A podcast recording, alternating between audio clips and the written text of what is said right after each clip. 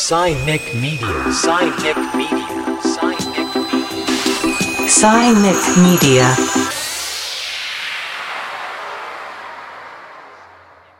皆さんこんにちは。 SINIC Media がお送りするポッドキャスト。今回は FM 京都で放送中の SINIC RADIO から、クリプトアーティストの浅田まりさんをゲストに迎えた最終回、4回目をお届けします。NFT での御朱印発行やバーチャル発願体験のお話から、伝統技術によって新たに表現していく未来について考えます。それではお聞きください。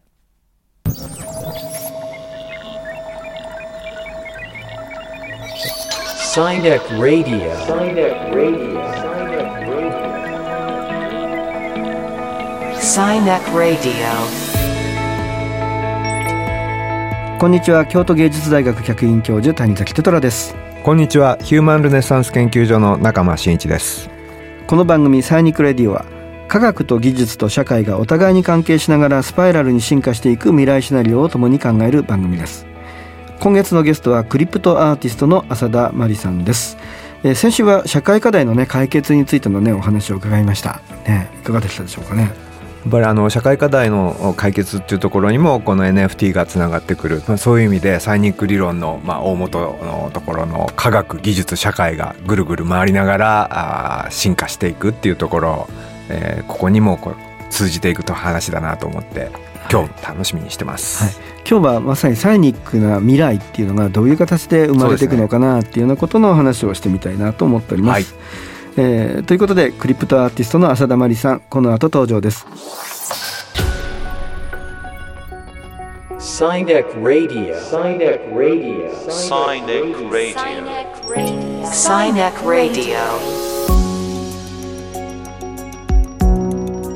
SINIC RADIO 今月のゲストはクリプトアーティストの浅田真理さんです。こんにちは。こんにちは。はい。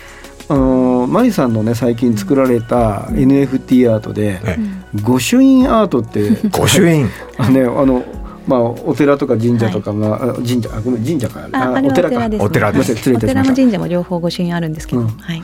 その御朱印を NFT 化するってなかなか面白いなと思ったんですけど、うんこれどういったものだったんですか？そうですね。あの私いくつかプロジェクトやってるんですけど、これはあのクリプトアンドっていうチームがあのまあ、はい。去年立ち上げたチームなんですけど、その徳山さんと一緒にやってるものなんですが、あの御朱印ってもともとまあ私たちはその上楽寺さんっていう、えーまあ葉山に近いえっ、とところにあるあの横須賀のお寺さんと一緒にやってるんですけど、うん。そこ運慶の像が 5, 5体もあるすごいお寺さんなんですよ。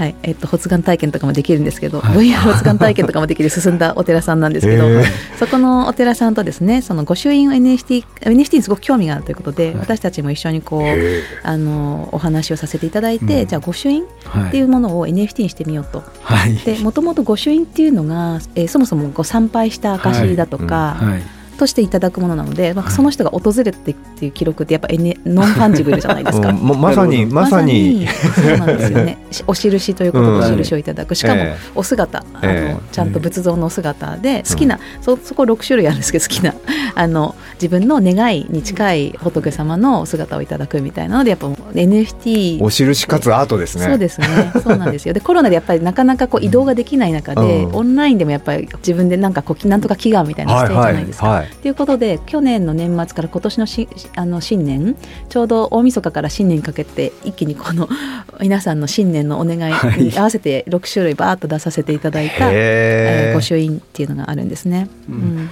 なんかね未来を考えたりとかデジタルっていうとねのイメージってあの意外とこの過去の伝統っていうのをどうやって未来につなげていくかっていうのが結構重要な視点だなと思ってネタがありますよね。はい。うん。なんであの今やっぱりその神社仏閣であるとか、うんそういうところのデジタル化というかそういったのって加速してるんですかやっぱり？うん、でしかも結構その最近はお寺さんも忙しいので全部筆で昔は書いていたんですけど、うん。筆じゃなくて例えばじゃあ吸ったようなもので渡すみたいなのはい。が多いんですけど、それだったら NFT ではい。そこに込められた、うん。あちゃんと思いが込められたものでれば本当にそれかそれ、うん、あ一点物だよという。一点物だよという 証明もついているので、うん。全然代替というかそれ以上のそれ以上ですね。価値が しかもいろんな全国のお寺さんとか神社仏閣があると思うので、そこみんなで御朱印持っているわけですね、うん。それをじゃあ集められるデジタル御朱印帳みたいになったらいいねみたいな。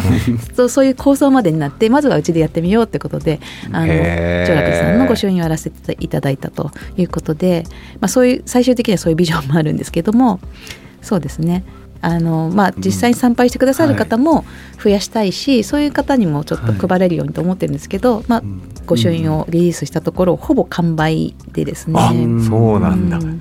はいすごいありがたいことにですね皆さんごご好評いただいて、うん、やっぱ新年でやっぱみんなこう祈願したいみたいな。タイミングねそこを狙ってそうなんですよね。うん。で実際みんながみんなお寺さんにそこのお寺さんに足を運べるわけじゃないですけど、うん。それによって、えー、と知ってもらって仏教という文化を知ってもらってで、そこによりこう親しめる方が増えてほしいっていう、うん。まあ、その副住職の願いもあって、まあ、そういった意味で文化を広げるっていう意味でもうん。すごく有効かなと思ったんですよね。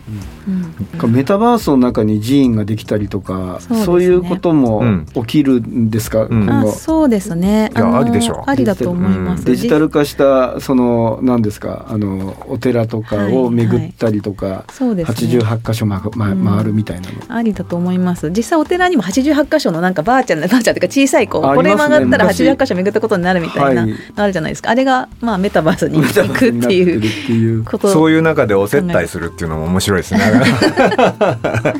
はい、瞑想とかもなんかそのなんていうんですかね、はい。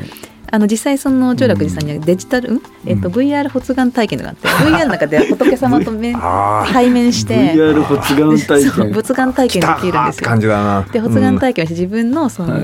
願いを仏様にあの届けてでその後実際にそのお堂にある本物の仏像にもきちんとあの対面というか、まあ、拝観して お経を聞くってありがたい体験がいただける体験なんですけど、まあ、そういうのをやってらっしゃるのでデジタルともうアナログの境目がないというかそういうのをもうえ活用してあの仏教という体験をやっぱアップデートしていくという、伝統を技術によってアップデートして、今の世の中で一番こう理想的な形にするには別にテクノロジーを否定する必要もないですし、はい。どんどん宗教もアップデートしていくべきだっていう割とこう進んだ考えを持った、あの住職なので 副住職なのでそういう話がすごい早くあの通じる。まあでもいろんなあのお寺さん方もねやっぱりその保守的なというかそんななんかものは受け入れられないところもあるかもしれないですけど、まあ、そういうのが受け入れられるところにはあの全然広まっていっていいんじゃないかなと思っていて。そういうのって何宗とか関係あるんですか？何宗とかって宗派ってかなりいろいろこう派閥がある,、ね。あるっていうふうにお聞きしてるんですけど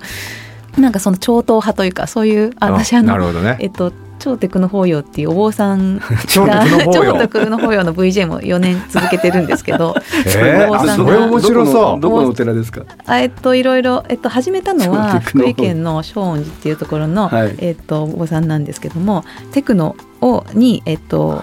般若心経を載せて、はい。えっと VJR VJ まあ VJ もやり VJ ます。的に。でそうです。もうライブやってそれに VJ を載せていくっていうイベントがあってまああのニコニコ超会議っていう中でやってるんですけど。もともとはあれですねそのえっ、と正恩寺っていう、はい。えっ、とお寺さんの中でやり出したのがあの最初ですね。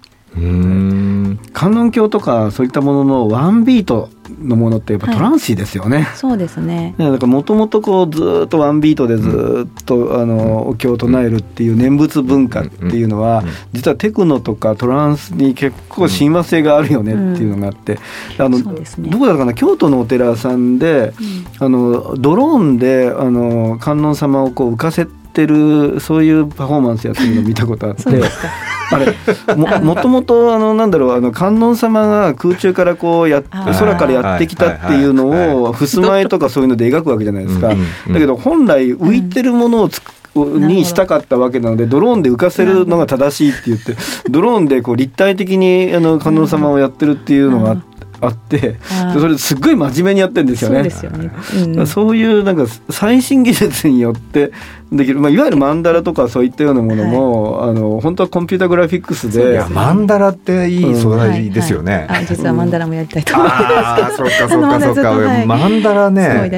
あれも短歌のなんだろうな絵として描かれていると、とてもスティルなものだけれども、本当はどんどんどんどん細部に入っていけるわけじゃないですかそうそうマンダラ世界ってね。そうですね。あの、構造ととしてはフラクタル的なものだったりとか、う。んあのいろんなそのそうですね世界のあの宇宙のあり方みたいなものがこう図象化されてますからね。どんどんどんどん中に入っていっていくはいってことが当然できたりとかする。そうですね。まあちょっとそれはあのあ あのそれそれすごくいいな、うん、マンダラうん、ね。マンダラねやりたいですね。うん。であとそうそのちょっとテクノホイの話に戻ると、はい。えその松陰寺のあの朝倉さんっていう、はい。まああのい住職が、副住職あ福うん。あそこは住職ですね。それははい。福井県の、であ始められたんですよ。結構何年か前に始められて5年ぐらい前かな、はい。そのお堂にプロジェクションマッピングをバーンってやってでその中でテクノで自分の作ったトラックで般若心経とかを流すみたいなことをやってらっしゃって、うわこれはと思って会いに行かなきゃと思ったら、はい。もう早速友達が会いに行ってて でそれでも次の年次の年からやるよって言ってでその年からずっと VJ をやらせていただいてるんですけどやっぱり檀家さんとかが見るとはい。極楽浄土ってこんな感じなんや みたいないそのやそうそうそうそうな光がこうキラキラとお堂に当たってるわけですよね、うん。そはい。の素敵なこの VJ の、でおお音もこう気持ちいい音が流れていてビートがポクポクっていうのと テクノが結構合っていて、うん。はい。そうそうなるとこう極楽浄土がをプロジェクションプロジェクションマッピングで表現するってことをやってらっしゃる先進的な あのお坊さんがお坊さんというか桜さんからうん。が始めたものでうん。それにまあいろんな宗派のお坊さんが参加しているイベントがあるんですけど、はい、極楽浄土こそ、はい。メタバースというか そうですね。バーチャルリアリティのはずですよね。そうですね。えーそういったものを表現していくっていうのはメタバースの一つの可能性かもしれうないですね。ん、なんかとってもあの古典的なものとか過去のものとか伝統芸能と言われているようなものこそ、うん今の技術を使うと、うん。まあ、全くまさにアップデートされていくっていうことがね、うん。行われる領域ですよね、未来に。そうですね。うん。うん。伝統と革新が混ざっちゃいけないなんてでそんなこと全くないと思うので、うんうん。今の一番最適な表現方法でうん。伝統を表現していくっていうのは一つの可能性としてあると思うんですよ。伝統ってさ古ければ古いほどやっぱうん技術とか道具とかがないからイマジネーションの世界がすごく密度高いから、そうですね。それを今の技術でうん生かしていくっていうところはすごいことにね、うん。やっぱマンダラだな。そう。マンダラこそあれは本当にね何千年前のお坊さんがこうでしょ？うん。まあ、なんかこう瞑想しながら得たビジョンかもしれないですけど、それが例えば今の最先端の量子力学とかともう世界観近いわけですよね。確かにそこに量子力学聞きますね。そうなんですよ。それ考えると本当にもう精神的に突き詰めた世界観と、うんうんうん。科学がずっと実証的にやっていた世界がつながってくるっていう この今の時代すごいなと思うんですよね。そこ超えてくるっていう量子論だよ。えーまあな浅田さんはじゃあ、今後未来どんな世界を描いたりこんなことしたいなとかっていうことがもしあったら、ぜひしうん共有いただけたら。そうですね。一つの方向性としてはあと前回前々回言ったそのインダストリアルボリューションっていうその、うん。あるいは人工、まあ、AI と,、うん。えー、とブロックチェーンとさらにその前にあっうん。たその産業革命みたいなのを重ねていって、今のその私たちが対面している革命みたいなもの改革革命みたいなものを表現していたので、その先にじゃあ AI と人間の関係っていうものをうん。作品化していきたいなっていうのが一つの方向性としてあるんですね。えーなでもう一つの方向性としてはやっぱ子どもたちうん。で子どもたちのための教育だとか、はいあのアートとかそういった世界であの子どもたちの感覚を育てる、まあ、そういった絵本文化みたいなものを NFT でやっていきたいなって一つあります。でもう紙の,、N、紙の絵本ってやっぱりすごく貴重なんですけども、そういったものと、まあ、今あるそのデジタルメディアを使った、まあ、そういったそのストーリーテリングの方法もあると思うので、まあ、そういったものを使って子どもたちのためのコンテンツを作っていくっていうこともやっていきたいなと思ってます。はい、えーということで今月のマンスリーゲストはクリプトアーティストの浅田真理さんからいろんな話をね伺ってきましたありがとうございましたありがとうございました。Sinek Radio. Sinek Radio. Sinek Radio. Sinek Radio. はいということでいかがでしたか？やっぱ、えーサイニック理論という中ではい。自然社会に向かって、えーこれこれからその技術がどういうふうに、はい。あの自然社会に向かっていくのかっていうヒント、はい。ここがあの NFT ってなんとなくこう 怪しげというかブロックチェーンにしてもそういう気持ちが僕だけじゃなくていろんな人にもあると思うんですけれども結構可能性はあるよなと。だからこの、うん、混乱の時期をくぐり抜けていけば結構明るい未来への技術になるなっていう感じを持ちました。はい、なんか未来をね考えるときに過去のことをねもう一回今の技術でアップデートできないかみたいなねね。点もねすごく良かったなと思いました。はい、えーということで「サイニック・レディオ」この番組では現在の世の中で起きている事象をサイニック理論に基づいてピックアップ解説するコンテンツをオンエアしていきます。コンテンツはラジオ放送のほかポッドキャストでも発信されます。お楽しみに。ということでお相手は谷崎トトラと仲間真一でした